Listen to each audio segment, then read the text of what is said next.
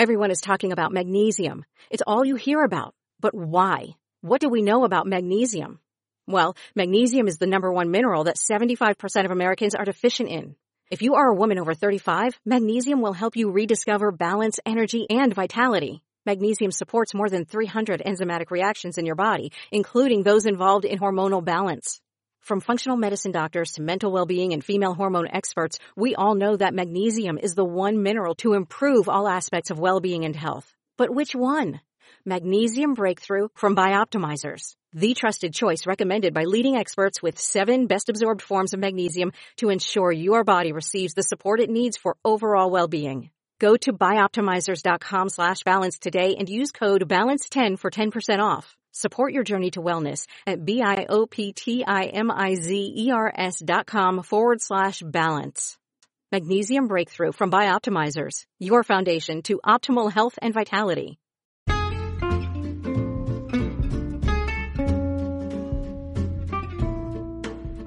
Hello, and welcome to It's a Fandom Thing, where each week I'm joined by a panel of guests to discuss all things fandom from the female perspective. Everything from Star Wars to The Office to cosplay to fanfic. It's all right here, so sit back and enjoy this week's episode. Hello, just a quick trigger warning here. Um, towards the end of this episode, when I reveal my number six, which is spoiler, the Heaven's Gate cult documentary. Um, just a trigger warning for suicide, since I talk a little bit about that with that one. So just wanted to let you know. Thanks. Enjoy the episode. Hello, and welcome to It's a Fandom Thing.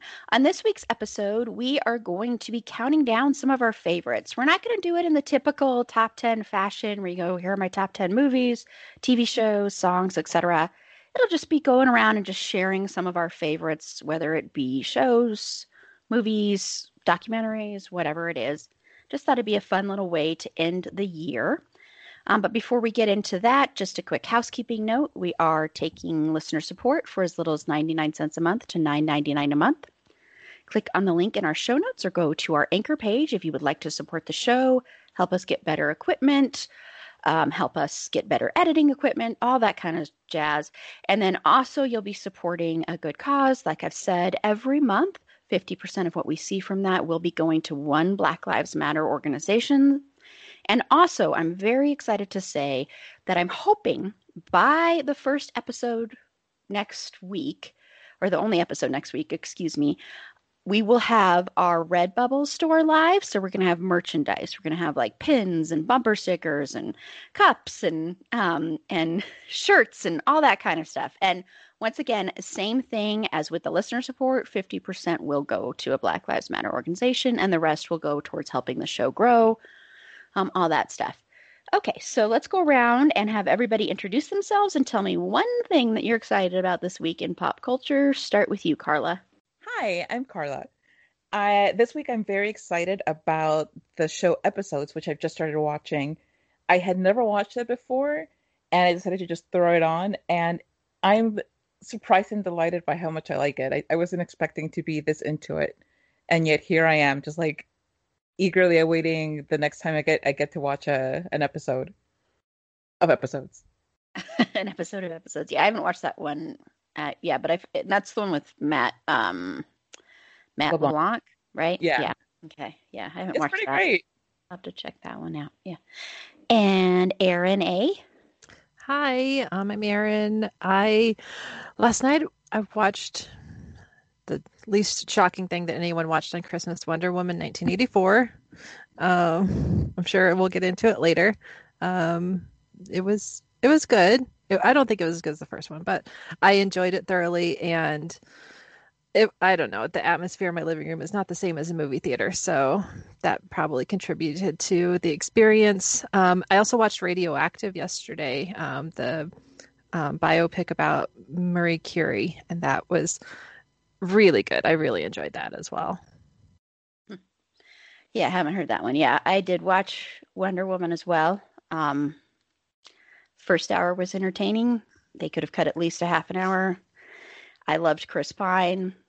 Um, I liked Kristen Wiig, and that I wanted more '80s stuff. I don't. It didn't yeah. feel very '80s to me. I was like, they did it a little bit, Um, the montage with Chris Pine, it was was fun, but it's just I don't know. I wanted more 80s, but yeah, yeah, yeah. And then and then Meg.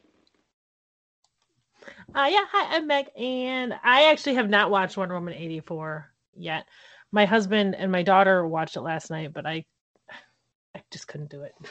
I love my daughter, but watching movies with her is insufferable sometimes.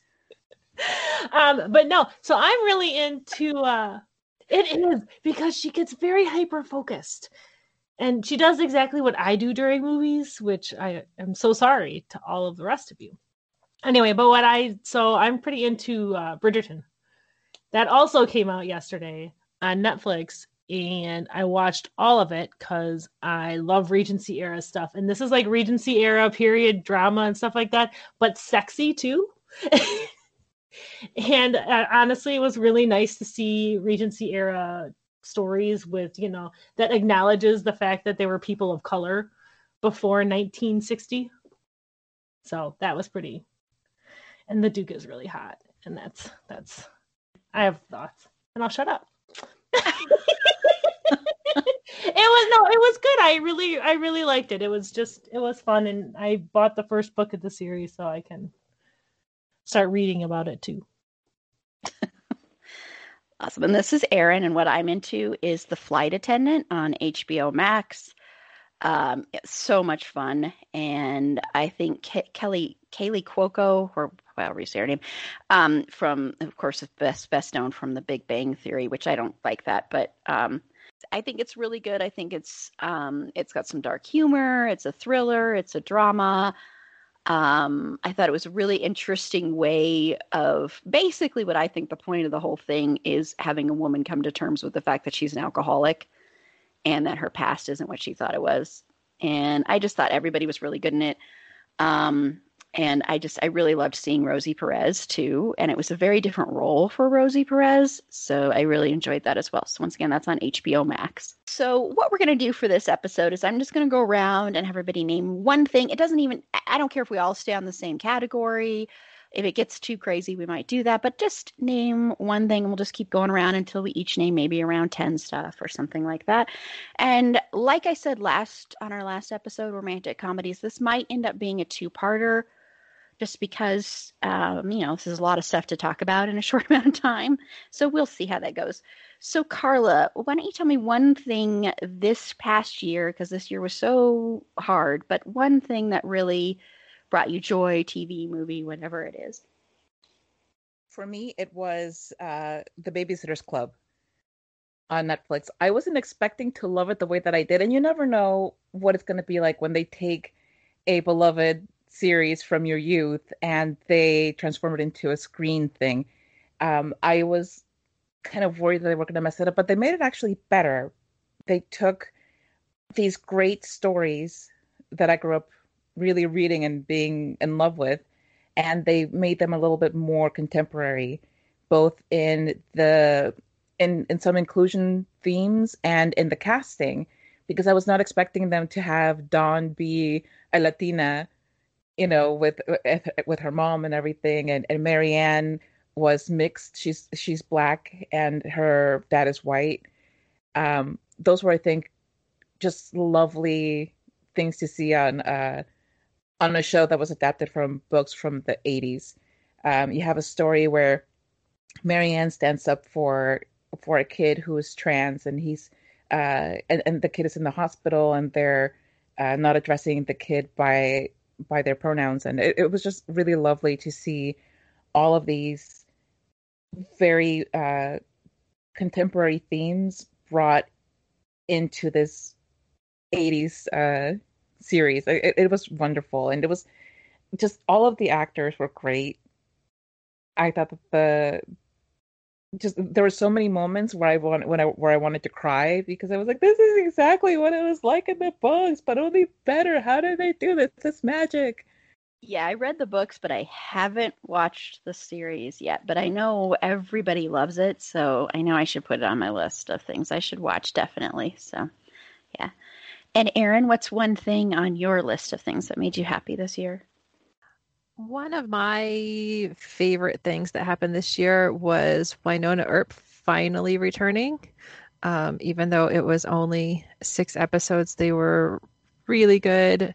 I think it had been like a year and a half um, roller coaster for us um, since the last episode. Um, and it was just, it was very exciting whenever whenever it came back on. Um, I very, I don't have cable, so um, I very rarely like buy things the day that they come out on Amazon. You buy the episodes, um, but that's one thing that I did buy as soon as I could watch it, and then I watched them over and over again um, because it was just the sweetest, most happy thing to happen in 2020 to that point. Awesome. Yep. And someday I'm going to watch that show. See, that's another reason I'm going to do this is I because I knew people would mention stuff that I haven't watched yet. So I'm gonna have to make an own my own list. And Meg. Uh yeah, one thing I really like this year is like a thrilling kind of ghost series called Julie and the Phantoms. which is on Netflix and it's okay, so you can access it on Netflix Kids, but that doesn't make it less great. less great. So it's basically it's about like this.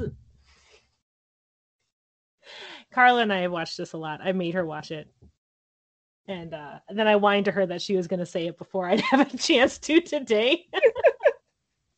so uh, I didn't. You're welcome. You did it, and now I'm stumbling over myself. Uh, no, so what it basically is is a like a 17 year old girl. It's, it takes place about a year after her mom dies, and she's going through her mom's things. And one of the things that she looks into is a CD from a band from 1995. Um, and she plays a CD, and these three ghost dudes from the band come out. and they died back in 1995 when they were 17 too. And they like they they form a band together. She's the only one who can see them except when they play music together then everybody can see and hear them. And it's just the it's adorable and it's very feel good and lighthearted and kind of the only kind of ghost story i'm watch. It's a thrill a minute. No it's on netflix and it's very very cute and and i just love it so much. It's one thing i'm trying to make my kids watch but they're like well mom watches it so it's probably lame funny. okay, and I have a lot of things on my list, and I put them on there because I knew some of the things would be get taken. So I'm going to try and do the ones that I have a feeling won't get taken, um, or that I won't be taking from somebody else. So the first thing I'm going to mention is the movie The High Note. Um, which came out earlier this year, which you could stream. Um, I don't think they released it in theaters at all because I know with a lot of things they streamed them and then released them in the theaters at the same time. And this movie stars Dakota Johnson, Tracee Ellis Ross, um, and Kelvin Harrison Jr., which and Bill Pullman's in it as well. I, I, mentioned that because I know quite a few people on this panel love Bill Pullman. Um, Bill Pullman. very briefly in it. He's not like a main person in it at all, but he is in it. Um, and Ice Cube is in it, and um, Eddie Izzard, and all these people. And it's about music. It's about um, a music star, Tracee Ellis Ross, who I often wonder while I was watching this if this character was based at all off of her own mom, Diana Ross. Um, and what was so beautiful was just this movie just loved music and you it's all about a woman who's trying to break into the business played by Dakota Johnson who wants to produce music and there aren't a lot of female music producers and so she's trying to break in by helping um, the character of Grace Davis, played by Tracee Ellis Ross, who's trying to stage sort of this comeback, and it's all about her life too. And then Dakota Johnson's character meeting um, Kelvin Harrison Jr.'s character, who is also a musician who's trying to break into the business. Um, and it's just, if you love music, it's a great, great movie. Most of the stuff on my list is honestly pretty heavy or horror themed, to be honest. So this is a little bit lighter. Um, so I wanted to mention that one first. I love that you're uh, like, what's something that's making you feel really good? Everything on my list is horror and death. Well, hey, those are things I enjoyed this year. But and what I loved about this also was I loved, um, you know, as anyone who's listened to this knows, I love Kelvin Harrison Jr. so much, and I didn't realize he could sing too, and he is a really good singer. So it was nice hearing that. And I had never heard Tracee Ellis Ross sing before, and she's has a beautiful voice as well. So I definitely recommend that one. I think you can still probably rent it or something. So that's that's a really good one. Erin, did you want to add something? Yeah, I was just gonna say um, a couple months ago, um, I think it was Fresh Air on NPR did an interview with her about the movie, and it was so good. Mm-hmm. Yeah, yeah. There was one with um, it's been a minute with Sam Sanders that interviewed her as well, and that was a really, really good interview as well. Yeah, yeah, yeah. Okay, so Carla, give me the next thing on your list. The next thing on my list is, and this is just um moments. It, it's finales that had that I thought were fantastic. Uh, there was the Good Place finale, um, the Schitt's Creek finale with David and Patrick's wedding, and uh, the Supernatural, which ended. This is one episode. Carla, you thief. it's it's the, the moments. It's the culmination of these shows finishing. And for Supernatural, I'm going with the 18th episode of the 15th season because that's all that matters to me. You're the worst. I love you. See, I had those. I didn't have Supernatural, but I had um, Schitt's Creek and The Good Place. And in case you didn't know, Carla was not messing up the name of Schitt's Creek. She just will not swear, so she won't say it's Schitt's Creek, even though it's not it's a swear. The cutest thing. It's not a swear yes. word. We have this conversation all the time. She won't even spell out shit. And yet you love in me. the name. I, I love. I adore you. It's one of my favorite things about you. But it's just the cutest thing ever. Because even when she spells out shit's Creek, she spells when I out write fanfic. Creek. When I write fanfic, I send it to either Meg or to my husband and have them and have them add in the swear words for me. Yeah, which I clearly I have no problem. She has with. no problem with it. It's fantastic. That's funny. That's funny. That's but true yeah, friendship. that's a great one. And then Erin, what's next on your list? Well, if we're gonna go with finales, I guess we can have a finale theme. Um, yes, the Schitt's Creek finale was fantastic. Um, the Agents of Shield finale was also um, really nice to have that closure after so long. Um, and I had another finale, but I don't. I mean, the Supernatural. We're not. I don't. I won't talk about it. Stop, Carla. Just stop. but yeah, there was a lot That's of. Really... why I went with what I went with because the rest does not matter to me. we don't talk the about whole... that. It's the Voldemort of finales, apparently. the finale that yes. shall not be mentioned.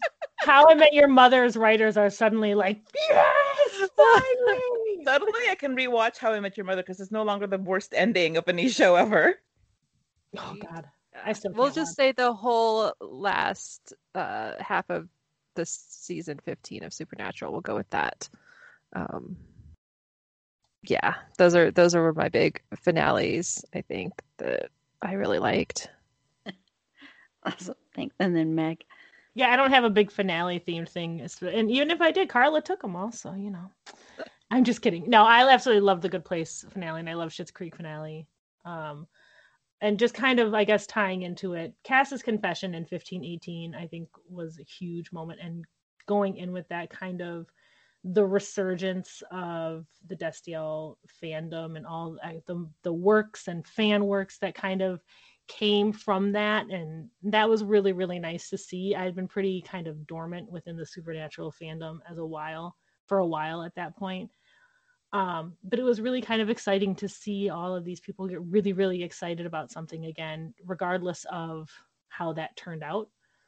Um, but it was it was really neat. We had we got like i think 6000 new fan fictions were written uh, in a matter of a couple of days and all this beautiful new artwork and and it's just and that was kind of it was really nice to kind of to see that kind of resurgence for a bit yeah and i i had stopped shipping them for years but it was really awesome to watch and i was so happy for everybody that i know and love that loves them so it was it was nice on on that side. Um, mine is sort of tied into a finale because, as much as I didn't like the Supernatural finale, it does not beat the awful Dexter finale for me. Um, that will always be the worst finale ever created of a show that would have been my favorite show in the world if they hadn't ruined it. Um, but what made me happy this year is learning that they are bringing Dexter back. So next year, we get to watch Dexter. We get to watch Michael C. Hall be his amazing, brilliant self. And because he's coming back and because the show creator is coming back, I have hope that they are going to undo the misery that was that finale. They said they're not erasing anything, so we're still going to have spoilers, the lumberjack, but they're going to be jumping in the future. So hopefully, maybe Dexter left the lumberjack life behind, um, which would be nice. So, yeah. So, even though I know a certain character, I won't say who in case Erin or Meg ever end up watching the show, I know that character isn't going to be resurrected. Or I don't know if Erin did watch the show, sorry. Oh, but, yeah, I've um, seen it. Yeah. I don't know if my favorite female character will be resurrected, which I, I- know she won't because this isn't supernatural. Gotta be. I feel like But- 10 or 15 years definitely gets me past the like being able to be precious about spoilers. No spoiler warning. Okay. yes. Well, I know they're not going to bring Deborah Morgan back because Deborah Morgan, the show, one of the most egregious, most one of the worst thing that show did was killing Deb, um, and also making her, you know, be in love with Dexter. That was another thing that was absolutely horrendous that they did to her because she was the best character ever, female wise. Um, and so I know she's not coming back because this isn't supernatural. So I can kind of let that go, but I'm just so excited. At that day, it was announced, as everybody probably on this panel remembers, it was just like the best news because I love the character of Dexter. He's a horrible person, and I do want certain things to happen to him. As I said on our Dexter episode, I want everybody to find out. So I'm hoping that's what happens in this, but but we'll see. Plus, just being able to see Michael C. Hall, I I would watch him in anything, mouth breathing and all, Carla. I would. I was totally gonna ask. You think he got the mouth breathing thing fixed? Because He has allergies, okay? I have allergies, but I still breathe through my nose. I struggle, but I do it. And that's why you snort. I don't do that all that often anymore. Anyway, but he will he will be back, and maybe maybe this means that he still has a chance to win an Emmy for Dexter, which he was robbed, robbed, robbed. So anyway, Meg, did you want to add something on that? Not just that, I just want to throw out a PSA because we're talking about spoilers. If you have not watched a show and it's been five to 10 years, unless you were too young to watch it when it first came out, you don't get to get mad about spoilers or a movie. I saw someone who got mad about like Star Wars, like not new Star Wars, original Star Wars spoilers. And I'm like, it's been almost 50 years.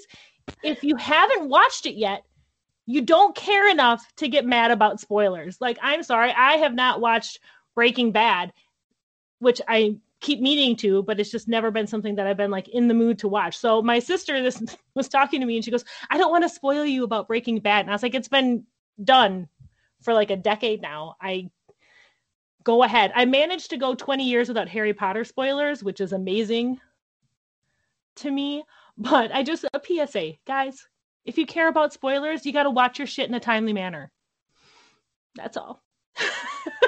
That's that's that's a good point. That's a good point. it has nothing to do with anything you were talking about, except to just let people know. Do not get mad. If so, if we're going to talk about the season finale or series finale of How I Met Your Mother, you don't get to get mad. It came, it, it finished in like 2009. no, it's it's a good point. It's a good point. okay, so Carla, what is another thing on your list? The third thing. One of the things that was really interesting to discover about, about myself during this whole pandemic is that uh, I wasn't as scared of scary stuff as I thought that I that I am. I just avoid it. So one of the things that I watched early on with my sister was Train to Busan, um, and I was. It's one of like the best things I've ever watched. It's amazing. It is gripping. It is interesting. It has just brilliant, hilarious moments. It has amazing characters. So if you haven't watched Train to Busan, you definitely should. And I, I'm I'm like ready to rewatch it right now. My sister like cried like five times during the movie. She's like, I can't believe you suggested this. I was like, I didn't know. I've never watched it. But now that I have, I can tell you it's great fun. Bring the Kleenex. Yeah, that's the thing about a lot of zombie movies that I don't think people really realize. Zombie and pandemic movies is they're very, very emotional movies. They can be at least some. I'm not saying all are. I mean, Shaun of the Dead. I, I didn't cry at that. Yeah, maybe no. from laughing. One of the only zombie movies I can watch. Shaun of the Dead, Ah, Zombieland, and Warm Warm Body. Body. I was going to say you mentioned Warm Bodies on romantic comedies. It is a romantic comedy. I don't care what anyone says. It is. It is. It is. It is. Um, you know, and you have like there's there's this movie called Anna and the Apocalypse, which is a Christmas movie, and it's a zombie musical, and it's it's funny and it's, it's pretty good. I think you could handle that one, Meg. Um, it's on Hulu. I think you'd probably like it actually. Um, Who knows? and Erin, Um, something that I found really fun throughout the year was um, all of the reunions of old shows. Um, particularly, my number one was the Chuck reunion because you guys know how I feel about Chuck. I know. I my face literally hurt after watching it because I smiled the whole time. It was so great. Um, but there was a ton of really good reunions. Um, there was um, The Office, Community, Parks and Rec, The Orphan Black was really good. Just like Google 2020, like TV show reunion, and they were all done for like charities. Um, the Chuck one raised over thirty thousand dollars for Feeding America, um, but it was just so good and comforting to see like all of your favorite people back together. yeah, definitely. Meg, Yeah, I I, I liked the good uh, Zoom reunions. There were some horrifying ones, but um, another thing I this is just way way early in the pandemic when I thought this isn't going to last very long. Um, the Love Is Blind mess on Netflix, that show. I don't care. I know it's garbage. I can see you guys laughing even though you're all muted, so it just looks like I'm talking. like everyone is like, no. Um, it was a mess. Jessica was a hot mess. I just still remember everyone being outraged that she fed her dog wine out of her wine glass. And it was the funniest thing because A, it is super it don't give your dogs alcohol, guys. don't do that. That's not nice. And if you're going to do that, give them their own glass. Be a decent host. Like put it in a bowl or something. Don't, I don't understand. I have dogs and I just anyway, that was one of my like highlights. If I'm looking for like hot mess things that kind of distracted me from uh, the height of the t- stress of 2020, because like I said, this was in the beginning, and it just it's a delightful garbage show, and I love it. It's probably one of my guilty pleasures.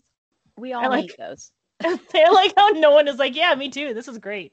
I, I watched I, I watched part of it. I stopped, but I did watch part of it. So I understand. I was just like I said on our John Hughes one, I had been watching America's Next Top Model recently, and that is pure trash and just not at all good for, you know, Well- humanity. But I watched Married at First Sight for I have watched Married at First Sight for a long time, which is also garbage. I was like, you know what?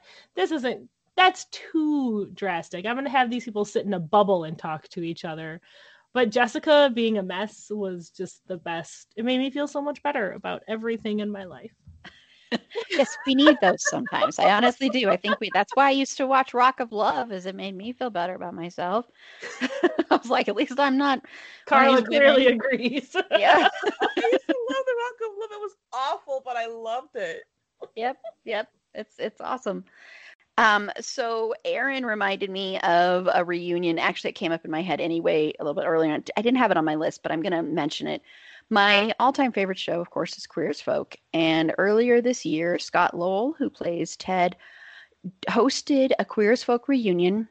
Sadly, Gale Harold, who played Brian, wasn't able to be on it, but pretty much everyone else was. They had some of the writers on. They had some people that were just guest stars and they talked about and reminisced about um, the show, how groundbreaking it was, um, and how hard it was to make that show. I mean, people did not want to make that show. And talking to some of the people who, you know, their casting agents would tell them, "You you should not do this show. This is going to ruin your career." do not play a character like this. Do not play um, a gay man, especially a gay man when they are actually going to show gay men having sex. I mean, you know, I mean, it's not like, you know, they're really having sex, but you know, that's very explicit. Um, and I know Hal Sparks was on there and he, you know, of course, played Michael. And he said he fired his, I don't know if he said it in this one, but I know I saw it in another thing where he actually fired his agent because his agent told him, You are not taking this part. You're not doing this part. So he fired his agent and then went and did the part because that was the thing. They couldn't get anybody that was a big name because, except for, of course, Sharon Gless was a big name from Cagney and Lacey. Um, and she she was on there and she is she's a goddess. I just I just love I just adore her. Um, but you know it, that was the thing is they couldn't get any big names because nobody wanted to make this show. Nobody wanted to do it. So even though I know, you know, like when people discover it now, you know, a big issue, of course, is representation in the show. And it's a lot of, you know, very, very beautiful white men. And there aren't, you know, trans characters or, and there's not a lot of like, and there's not bi characters, even though there are characters on there that I think are bi, but they never really explore that as much. But for that time, not an excuse, but for that time, they did as much as they could possibly get do. And as they've said on there, if they were to come back, um, especially Randy Harrison, who played Justin, mentioned this. He said, if we came back, I would hope we would be have more representation because we would need more representation. But it was just so great to see them, and it was all for charity, of course. And it was just so great to see them all together and to see how much they truly, truly love the show and how much they truly love the fans and um, yeah, and it just made me again wish for a Queer as Folk reunion. I mean, we're getting Dexter. I would just love it if Queer as Folk came back because they've been trying to do it, and I guess Showtime doesn't want to do it, but it would be awesome. But anyway, so yeah, so so thanks, Erin, for reminding me and a couple other people about how much I loved that one. I know you guys didn't mention it, but that's what I loved. That's the reunion that really, really made my 2020 bright. Okay, Carla, what is the fourth thing that you want to mention? I Meg wrote me into watching a show called Whiskey Cavalier a couple years ago, and it unfortunately did not survive ABC's penchant for cutting off new promising shows that particularly like people like us love. Um, but it was a great show, and one of the the characters on there that I really loved was played by a comedian named Vir Das, and he is uh, he's fantastic in comedy. He there was a special that I watched this year by him called For India, and it's hilarious. It's fantastic. I, I watched a lot of comedy specials this year. That was like one of my great escapes, but that one really stands out of my mind. Um, it's it's I believe it's filmed in India, and there's this one section in the theater where they're filming, and it's just like a row of just white people. And whenever he he had to explain something to the white people, like the lights would go off and there would just be a light shining on the row of white people, and he would say, "What that means is this, that, and the other," like these very specific cultural Indian things, and I loved it. I thought it was great because you know so often shows are made uh, for for white people, and even in comedy shows, it has to kind of cater to a white audience. And uh, thankfully, I think a com- I think comedy has moved away from that in some uh, to some degree, at least as far as making as far as things that are quote unquote marketable, because it, it doesn't seem to really matter to to networks or to executives that they can make things that are specifically for the community that the community comes from. They want it to be relatable for for what they call mainstream and everybody else calls white people and I, I really liked that that this particular special dug into that and was like, okay, well we'll we'll make it specifically this section so that you can understand these these Indian touchstones and why this is funny.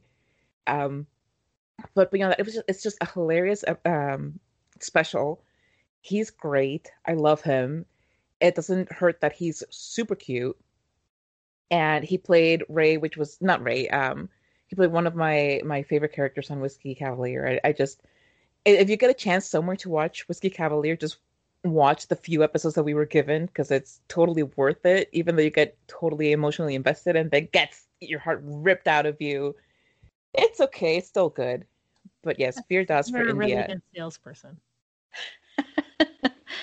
yeah, yeah. It's it's you know, I've found that I've been waiting to watch some shows to make sure that they actually get picked up for a second season because there's so much heartbreak, especially if they're on Fox more than anything else. And ABC does it too, but I think Fox does it more than anybody else. Fox and ABC are the worst. I mean, I just can't rely on Mm-hmm. on falling in love with a show on those networks without it getting ripped away. Like I think it was um oh gosh, the Cobie Smulders show recently. Stumptown. Thank you, Stumptown. That was fantastic and got canceled. And it was the the first show, at least in my recollection, that had an explicitly bisexual character as a lead, because she's the lead. And I, I'm just like, well, like, okay, whatever, fine then. hmm Yeah, yeah. That's why. That's why I haven't watched like Prodigal Son yet, but now I will because I know it got renewed for a second season. But that's why I avoided watching it because that is totally up my alley. But I was like, it's on Fox. Yeah, that's what I've heard, and it's on Fox though. And I'm like, well, they're going to cancel it. Well, so now that I've heard it's renewed, I'm going to have to watch it. So, yeah. And Erin, what's uh, a fourth thing on your list? Um, yes, I do recommend Prodigal Son. I just finished watching that like last week. It was good. Um, I would be remiss if I didn't mention the return of Doctor Who. Finally, um, that was super exciting. I don't care what your feelings are for this season. I know a lot of people were dissatisfied, but I don't care. I'm a happy Doctor Who fan. I will watch literally anything. It made me so happy, and especially this is not a spoiler because it was like six months ago, right? Captain Jack. I'll just say it because it was all over social media. Captain Jack. No, I, I I heard all about it. Trust me. Um, so that was very, very, very exciting because I love John Barrowman, and he's supposed to be coming back for the New Year's special as well. And the rumor is that him and the Doctor will actually meet because they didn't in the last episode that he was in.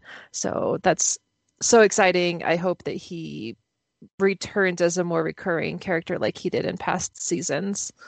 Um, so I'm really looking forward to that. And it, it was it was another really nice thing this year to have like an old favorite come back whenever it's been such a rough year.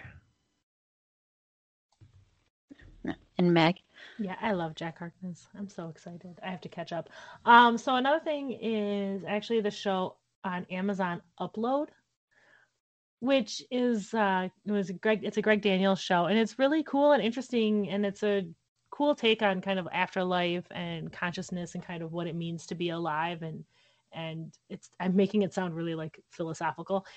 It's kind of like the it's philosophical in the way like the good place would be philosophical, which is really really funny, but has uh, has themes that kind of make you think a little bit more about what it means to be alive and to be connected to people. Um, but yeah, I'm I'm really excited. There's a second season of that coming out, and it was it was a it was a fun show to watch. I liked it a lot. And it has the Goodamel brother. It has the good amount. Yep. They're cousins. They're not brothers. Oh, I always thought they were brothers. Whatever. they're it's the good cousins. That's It what I thought. the good amount. It's, it's the good Amell. Rob Amell is the better Amell. Oh. yeah. Stephen Amell is, ugh, but Rob Amell is. Poor Arrow. oh no, because Arrow was on my list, you guys. He's gonna Rude. no, No, still say it. Still say He's it. He's gonna be on the salamander ladder, just nonstop, and that's all you have to worry about. But yeah, I had to upload on my list too, and I had a feeling you were going to mention it, so I was like, I will not mention it because I think that's going to be on Meg's list because I remembered you were one of the ones that. You remember what a whiny baby I am about No. people taking my stuff? no, that's why I didn't mention Schitt's Creek. That's why. I yeah, I I have ones on here that I'm like, I'm not going to mention because I know. It's only Carla, and it's only because Carla and I have the same brain, and we talk about stuff so much that I can never even remember if if something like my thoughts are my own thoughts or something that she and I talked about and I've just absorbed as a part of me. but I feel like I should have made Carla send me her list before we started recording, so so I could double my list. That's why I wasn't going to. I was like, I'm, to ask Meg. No, I'm not. Well, so I'm I'm sitting here and you're talking and you say something that I'm like, yeah, me too, and then I'm like scouring the internet. I'm like looking like, what's something else that happened? I like to do it. this has been the longest year ever. It has. It has. Yep. Well, I'm gonna I'm gonna go with one of the horror things on my list, and this one actually has some comedy in it. So this is gonna be a lighter horror movie. Um, and I mentioned it again on our John Hughes episode. Both Sasha and I said this is very much a John Hughes movie, which I know you may be shocked by that, but I think that's where all the John Hughes characters went are to horror. Um, and that's the Babysitter Killer Queen. So this is the second Babysitter movie on Netflix. I think this one is better than the first. I liked the first two, and you should definitely see the first one before you see the second one. But what I love about these movies, and this also has Robbie Amell in it too. Um, what I love about these movies is they don't number one they don't take themselves too seriously. They're having a blast. They're extremely gory. I mean over the top gory. I mean to the point where you actually at least i did laugh when people are murdered because of the way they're murdered are so over the top. It's just you can't even take it seriously. Um, and with robbie amell's character when ongoing gag is he's always topless for no reason. He just always has his shirt off. They even have a flashback where he's working at a fast food place and he has his shirt off the whole time he's working, just because. Um, Carla, Carla made a little check mark there. Um, but and the main character, he's he's really good. He's very much a John Hughes character placed in a horror movie. The music is amazing. Um, you know, it's a lot of classic rock, a lot of 80s stuff and then also some current stuff. It's just it's just such such a good movie. It made me listen to um, jump on it for over and over and over and over and over again this year because of this movie. um, so, and I watched it uh, two days in a row. So this is how much I loved this movie. I just thought it was a blast. So if you love horror movies and you love horror comedy, I highly recommend both of these if you haven't watched them yet. Okay, Carla, what's Number five. Number five. I I watched uh, Pen Fifteen uh, the beginning of the year, and then I watched the second season when it came out recently. It's so great, and it really captures the spirit of what it's like being a middle schooler, and just you know the awkwardness that you feel in your own body, um, the adjustments that you're making within your friendships and within the relationships with the people around you, especially with your parents because you're going from this phase where you're completely dependent on them to trying to become your own person. And it can be so awkward and so awful because sometimes we end up being awful to our parents for no reason other than they're our parents.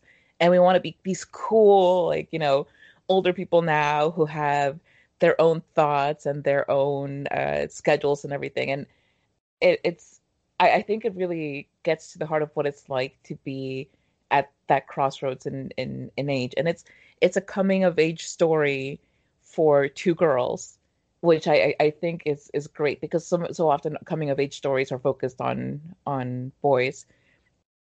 And the the actresses are so wonderful. I really love that that they have these two women who are like I guess in their you know late twenties, early thirties, playing these uh, preteens, and every other person who's supposed to be a kid around them is an actual preteen or teenager.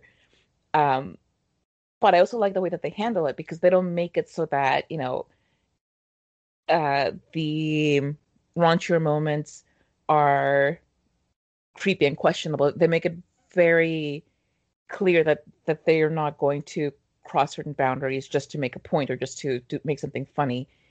But they they really uh there there are moments you know the first period your first kiss your the first time that you have like a real major argument with your best friend the moment when you discover that your parents are the people that you thought that they were all along um what it's like to be a kid in the in the 90s which you know i was a kid in the 80s but that's okay. It's close enough i feel um, and I do have sisters who were kids in the 90s, so I feel like it's totally fine.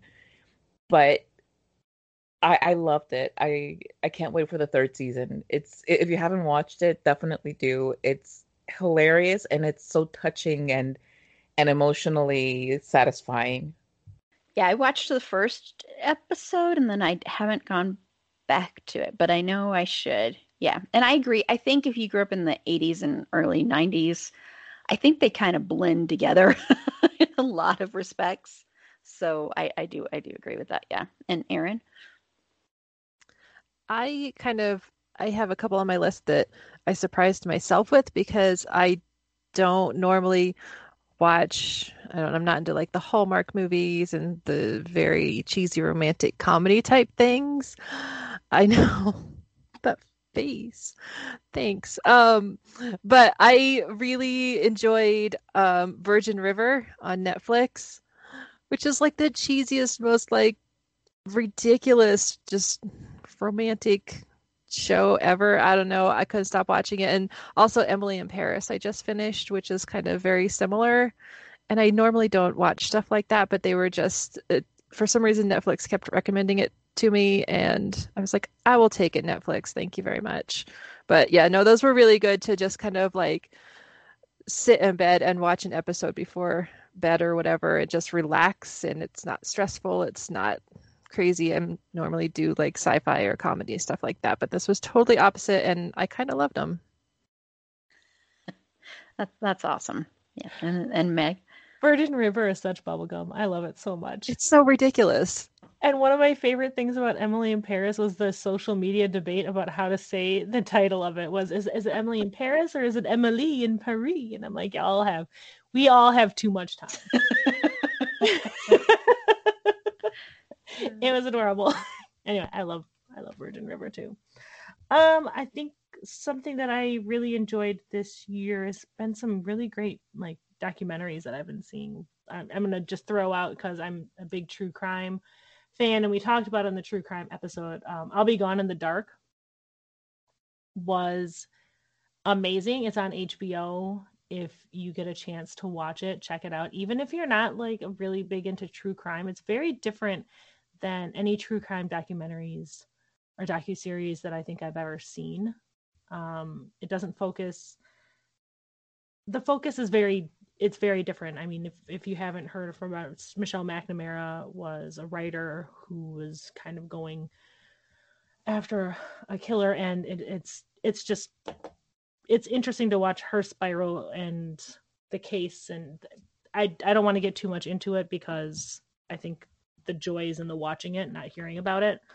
Um, but it's really, really good. And another one I really liked was McMillions, which is a totally different like area of it, but talking about like kind of the scam of the McDonald's monopoly. and that's that's a really fun one too. So but yeah, yeah, I had I'll Be Gone in the Dark on my list too, but I didn't mention it again because I knew, I knew, I was like, See, now, but now I'm such a jerk for taking all of your stuff. No, no, no, no. I have so many. I have, I have like about almost 20 things on my list. So no, that's why I, I do so love that everyone is, everyone is like, I'm going to not say anything because Megan's going to complain. why I'm for you. That was actually going to be my thing on our last round, and then I said, no, I'll, I, I know Meg's going to want to say this one. So. And there was a movie that came out a few years ago with um oh my gosh, Michael Keaton and it was all about the McDonald's empire and everything like that. Yeah. It's a really good one and I can't remember the name of it now off the top of my head, but it was on Netflix for a while. I don't know if it still is, but all I can think right now is that I'm just so high maintenance for y'all. That's not. I didn't mean it that way. No, I, just, I know. I know you didn't mean it that way. You don't have to mean it that way. I will mean it that way for the two of us. say, I know Carla means it that way. Well, the reason I didn't say Schitt's Creek in the Good Place is because of Carla, but the other so I was like, if I if I say Schitt's Creek, Carla's gonna. I'm sorry, you're watching a different show. Carla only watches Schmitz Creek. Oh yes, that's right. That's right. That's right. So it's, just, it's a it. it's a New Girl spinoff. I don't think you've heard about. There's a show that I never finished. I only watched like a couple seasons, I think. But I anyway. um, I'm going to mention, I'm going to combine two horror movies that, um, well, one of them I don't really consider a horror movie, but um, two movies that are very female led. Um, Um, a lot about some female struggles trying to find yourself, trying to find your voice, also gaslighting. Um, the first one is The Invisible Man, uh, which, if you haven't seen The Invisible Man, I highly recommend it. Um, Elisabeth Moss is absolutely fantastic in that movie. It's terrifying, and that movie is very, very accurate about abuse and abusive relationships and how people treat you when you're there's there's a whole scene, um, spoilers, where she's sitting um, and she's having dinner in a public restaurant, and her abusive husband, who is the invisible man, murders the guy that she's having dinner with and murders him in public. And then all of a sudden, she's got the murder weapon in her hand. And it's one of the most shocking moments I have ever seen in a horror movie, ever, because it's just so this just this blatant murder, very gory murder and there's how is she ever going to get escape this because you can't see her husband and it's the ultimate gaslighting right there because it's in public you know tons of people seeing it it's it's it's incredible i guess unfortunately i didn't get to see it in the theater but i guess in the theater when that happened it was just audible gasps and screaming because it's just something you i didn't expect at all to happen um, and then the other movie i'm going to mention is this movie called swallow which not as many people saw. You can, I believe, you can still stream it on Amazon Prime. Um, and it's all about a woman who um, she is very kind of meek as far as the way people treat her. There's this whole scene where she's married and she's sitting at dinner with her very well off in laws, and her husband's well off, and she's a housewife, and she's sitting there and her husband says, Why don't you tell the story about, I can't remember what it was, such and such happens. And she starts to speak, and literally everybody just talks over her and doesn't listen at all. And she kind of fades off into it. And she becomes pregnant.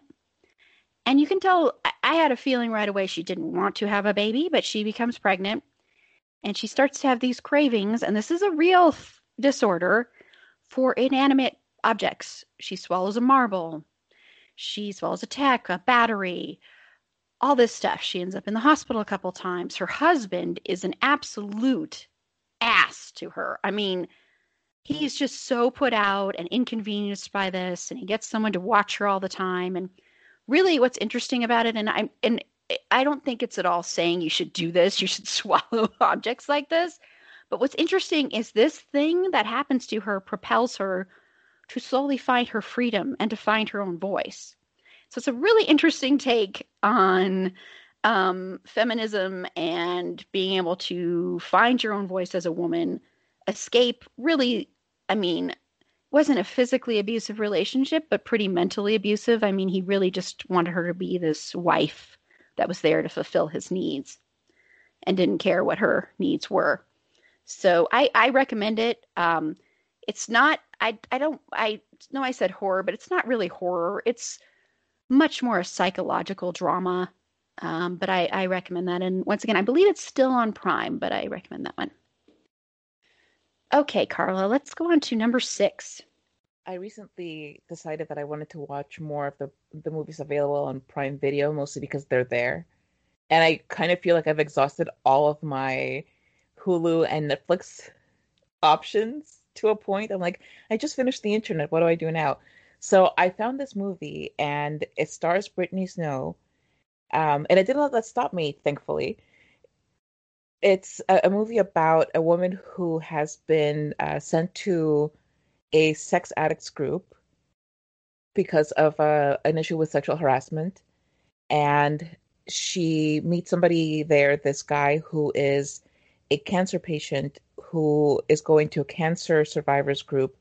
Um, his particular cancer, is testicular cancer. It's a comedy, believe it or not. It's a rom com, and it's a great one. I really love it. It's called Hooking Up, and it's it's an absolute delight. I was not expecting it to be as good as it was. Again, I've just I've just been watching pretty much anything on Prime, and I just keep sending Meg all these messages of like, Meg, this movie is horrible. Meg, don't ever watch this. Meg, Meg, hey, did I tell you, Meg, this movie is awful? And she's like, why are you still watching? And I'm like, I don't know. It's just on.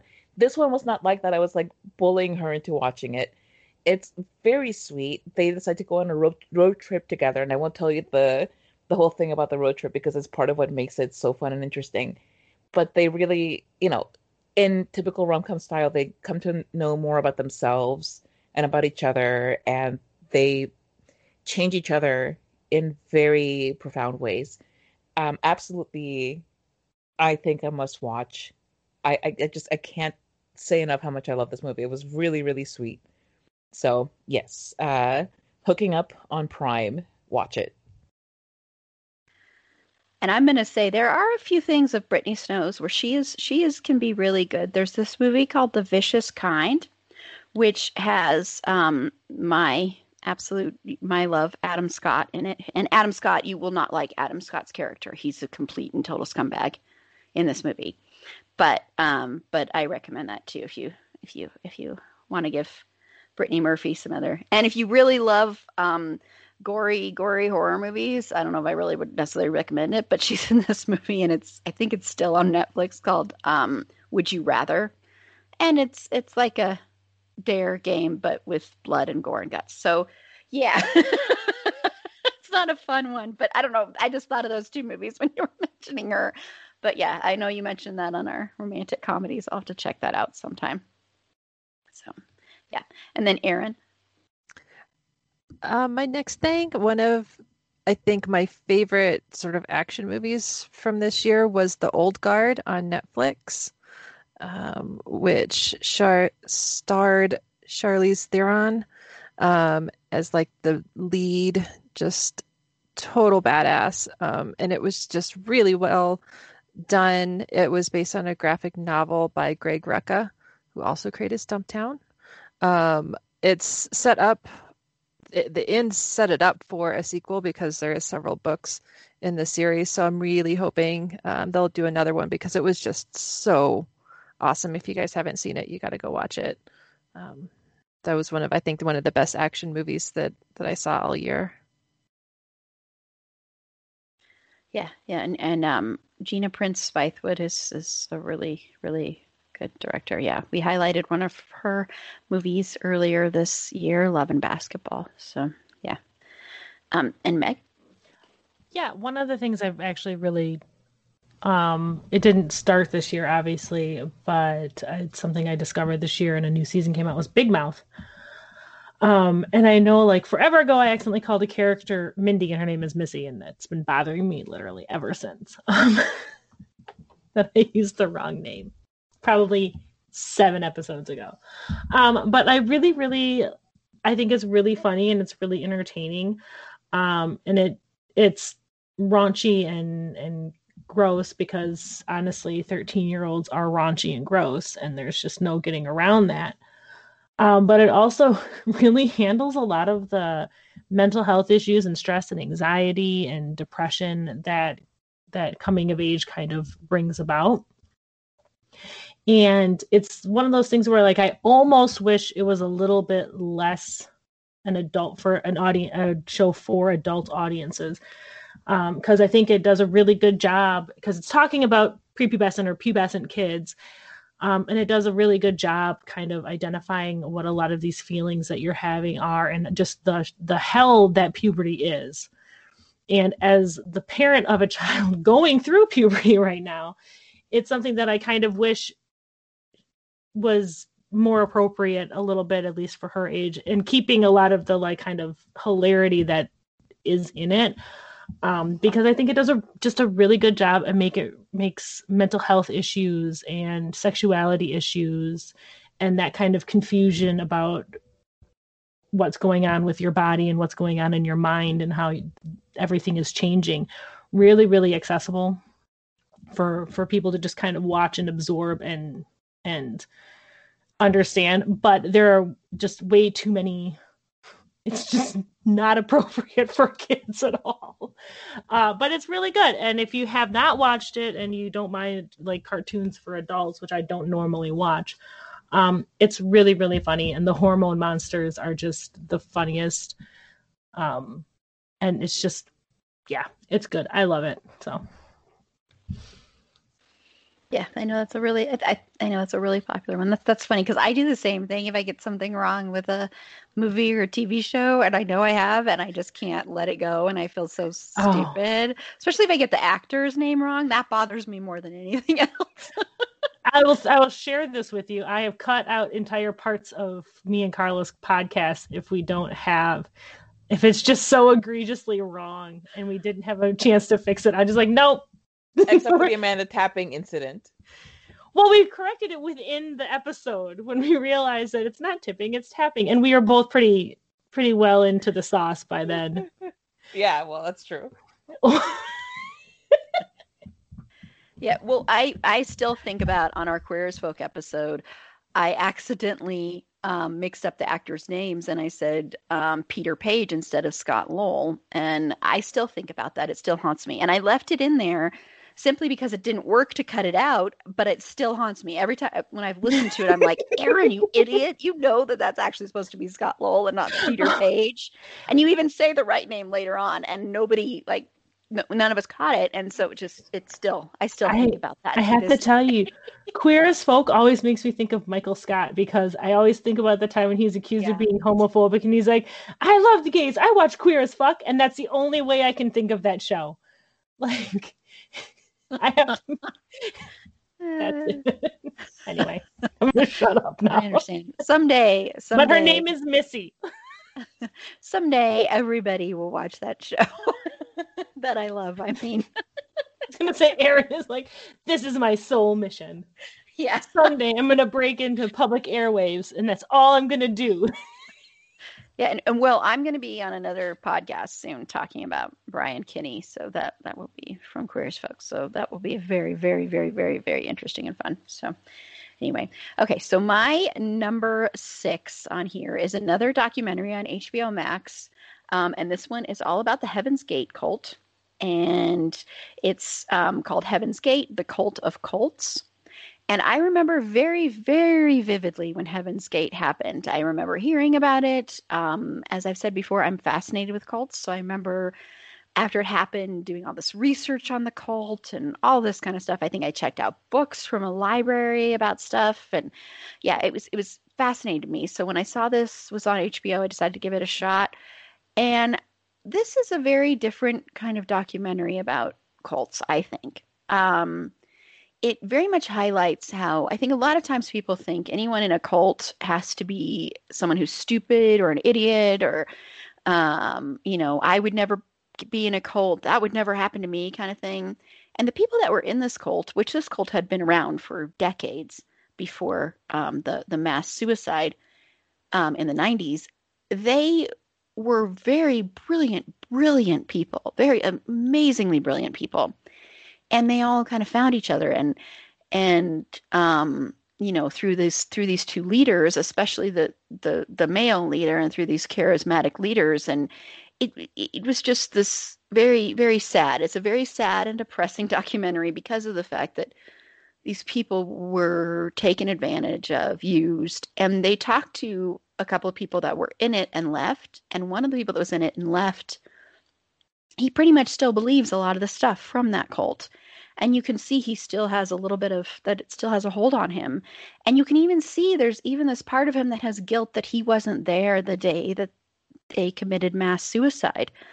Um, and that's even sadder to me because it's like he doesn't see um, how lucky he was. Instead he feels guilt. It's very sad. And i afterwards and i didn't know this there were other members that killed themselves afterwards and they had the same guilt if they wanted to be there and they wanted to be able to go to the spaceship and all that stuff and go to the higher plane. Um, and so it's it's just an it's just a really interesting documentary that really shows you um, how fragile we are and how susceptible we are to this stuff and how much we want this sense of belonging. And i think that's really what these people were searching for. And i think that's what a lot of people that get involved in cults are searching for so I, I highly recommend it. Um, it is, and I probably should have said before I started talking about it. Maybe I'll add that in in the beginning. It is triggering because it's a lot about suicide, and they have trigger warnings before certain episodes. So, trigger warning there because it does deal a lot with that. So, yeah, and they even talk to surviving family members as well. I mean, it's it's a very very interesting one. Okay, so we're going to go ahead and wrap up part one of our countdown here right now. And I'm just going to have everyone close out and just say where they can be found. Carla? I can be found on pretty much everywhere on every social media thing at Carla Temis at C A R L A T E M I S. That's also uh, my website is carlatemis.com. And Meg and I have a podcast called Bed Wet or Behead, which you can find on Apple Podcasts and Google Podcasts, Spotify, Stitcher, Libsyn. And that's Bed Wet or Behead. Awesome. Thank you. And Erin? I only do one social medias and I'm on Instagram. I am at Geek and Sew. That's what I do. I geek and I sew things. You can see lots of pictures of things that I've made and 7,000 pictures of my dog. I love the picture of your dog, the Christmas picture with the blue light. I just, I love that picture so much. It took like literally, I think there's like 300 pictures on my phone to get that one picture, and she got like half a bag of treats, but I love it. Wow. and Meg? Uh, yeah, I'm on pretty much all the social media, but the only thing that you're actually going to ever interact with me on, if you wanted to, is Twitter, and I'm at Wisconsinac, W I S C O N S E N N A C H. Awesome. And thanks.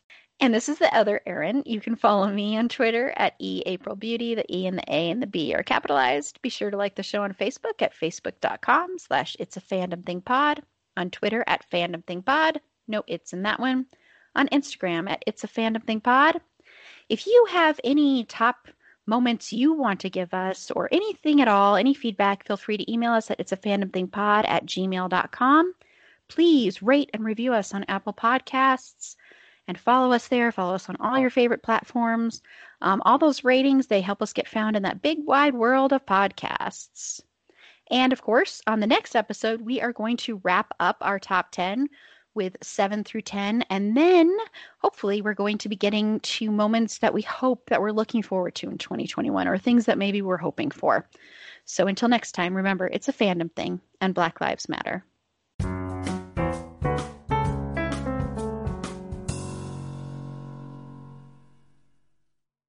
Hello, it is Ryan, and we could all use an extra bright spot in our day, couldn't we? Just to make up for things like sitting in traffic, doing the dishes, counting your steps, you know, all the mundane stuff. That is why I'm such a big fan of Chumba Casino. Chumba Casino has all your favorite social casino style games that you can play for free anytime, anywhere with daily bonuses. That should brighten your day a little. Actually, a lot. So sign up now at ChumbaCasino.com. That's ChumbaCasino.com. No purchase necessary. VGW. Void were prohibited by law. See terms and conditions. 18 plus.